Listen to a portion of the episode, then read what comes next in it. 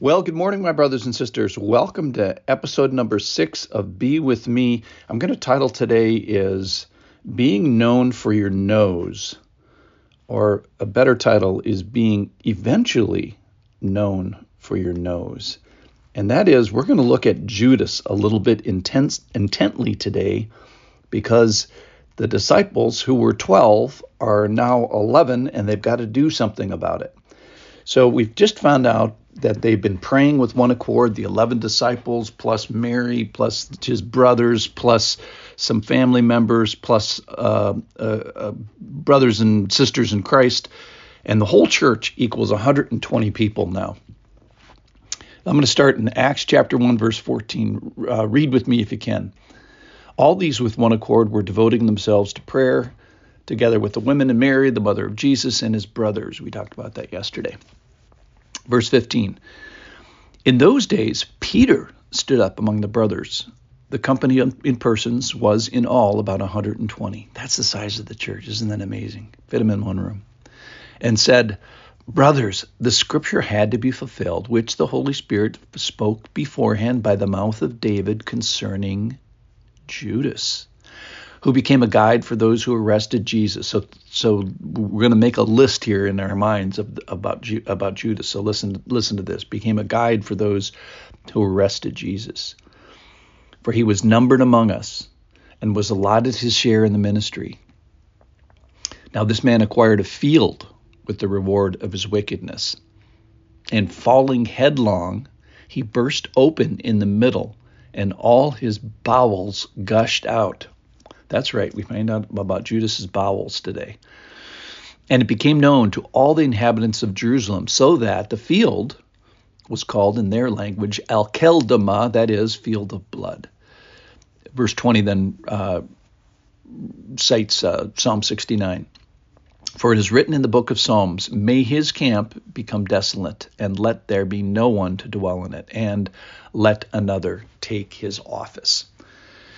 Okay, that's enough for the reading, and what we have here is we have a little trauma to the organizational structure of the early church. So if your church has had some organizational trauma at some point in its past, you're well-numbered, that happened right away. And the good news is, I think there's a lot to be encouraged here, is that it sort of gets repaired, not in today's lesson, but in the ones that follow.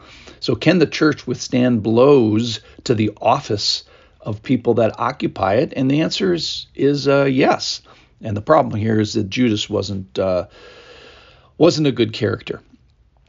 So Judas occupies actually an office. One of the translations actually translated as his bishopry, and he's going to lose that office. Now he is going to gain a field.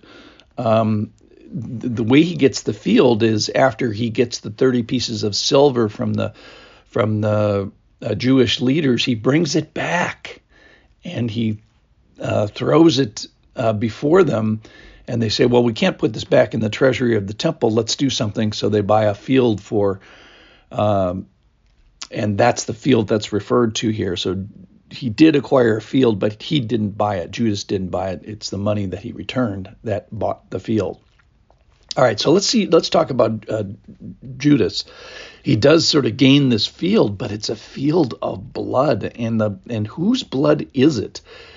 It's the blood of his own self. It's, I suppose, metaphorically, if you talk about the crucifixion of Jesus, Jesus's blood is in there, and he's known by all the inhabitants of Jerusalem. That is, that his nasty acts are well known to everybody. Now, they weren't when he was alive. We'll talk about that in a second here.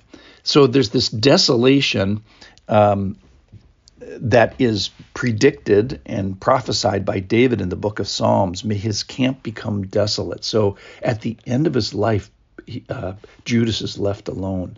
There's no one dwelling in his places. And then we find out just one of the most curious things about details in the Bible. We find out what happens to Judas's bowels. That is, they are spilled when he dies. Now, we also know that he was hanged. This is from Matthew 27.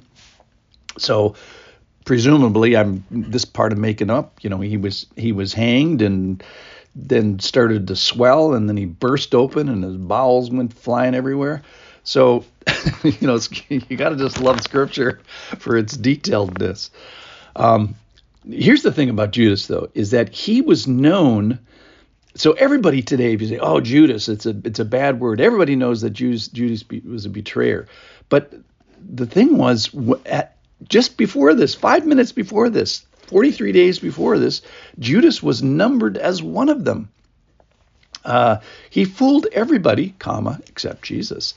And he was allotted his share in the ministry. But the big point is, obviously, Jesus was not deceived, and history is not deceived.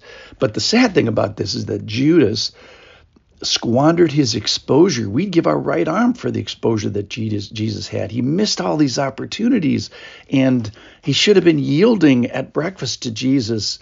But no, he doesn't yield at breakfast. He doesn't yield at lunch. He doesn't yield at dinner. He doesn't yield at the Cana wedding. He doesn't yield at the Sea of Galilee. So there's all these no's inside of him.